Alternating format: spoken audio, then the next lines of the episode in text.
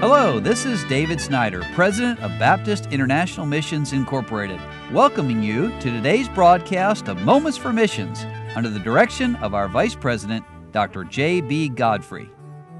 Well, I left you again right in the middle of a story given by missionary Phyllis Hall. A sad story. It's called Josephine's Story. And yesterday I was telling you about the mother, Vicky, who was dying with AIDS, a young lady living out in a remote village. Well, let me back up and start the last paragraph I did yesterday and finish the story. Phyllis Hall says after we buried Vicky, the clan brought Vicky's little baby girl Josephine to Pastor Wright. They informed him that Vicky's dying request was for us to raise her baby.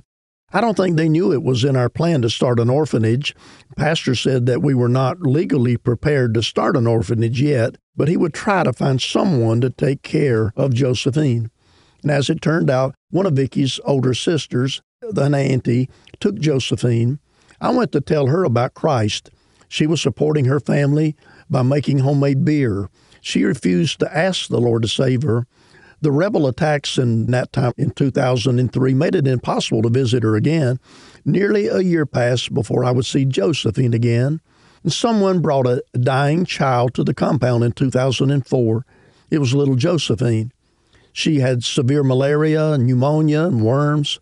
I went to visit her after the initial treatment. She was sitting up and improving, and I was shocked that she was alive. I marveled at God's grace and felt in my heart that she'd be okay. Only two weeks later, Josephine was back in our care again. She was very weak and couldn't stand. The doctor's diagnosis was tuberculosis of the spine. This is one of the many diseases that I'd never seen before. When tuberculosis settles in the spine, a distinctive hump develops on the back. Growth is seriously stunted. The child cannot walk until treated. I could feel the hump developing on the child's back. As it wasn't serious enough, the doctor was also concerned that she might have AIDS. We immediately started Josephine on medicine for the TB. At first, she worsened and couldn't even sit up. I found her lying naked under a tree when I went out to visit. When I tried to get her tested for AIDS, I found that there was a law forbidding the testing of children.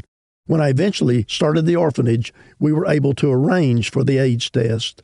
And thank the Lord she did not have AIDS. Many months later, I visited Josephine in her house. She was still not walking. The possibility that this poor child might never walk was downright depressing. Even though she lived in destitute conditions, she seemed to be the favorite child of the neighborhood. Well, the news came one day like a special gift. Josephine can walk. I arranged to visit her house to see for myself, and when I arrived, I was almost afraid to see her. But there she was, walking without any help. She simply woke up one morning and was able to stand. Her auntie helped her out of the hut. Everyone was so happy. They walked her to the neighbor's hut. She walked back by herself. She's been walking without help ever since that day. I told Auntie that I wanted to take Josephine to church the next day. She was happy and agreed.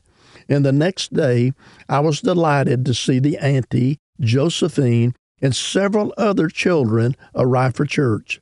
Better yet, the auntie got saved that day. Sometime later, Josephine was granted official acceptance at the orphanage. She is growing and thriving. Her mother, Vicky, has finally received her dying request. And when you think about how God uses our missionaries, it makes me want to shout hallelujah that people like Phyllis Hall and many others would go to the other side of the world into circumstances that are not always so easy, but God uses them in such a mighty way. You've been listening to Moments for Missions. For further information, please write to BIMI, P.O. Box 9, Harrison, Tennessee 37341, or call us at 423 344 5050 or you can visit us online at www.bimi.org. Until next time, may the Lord richly bless you.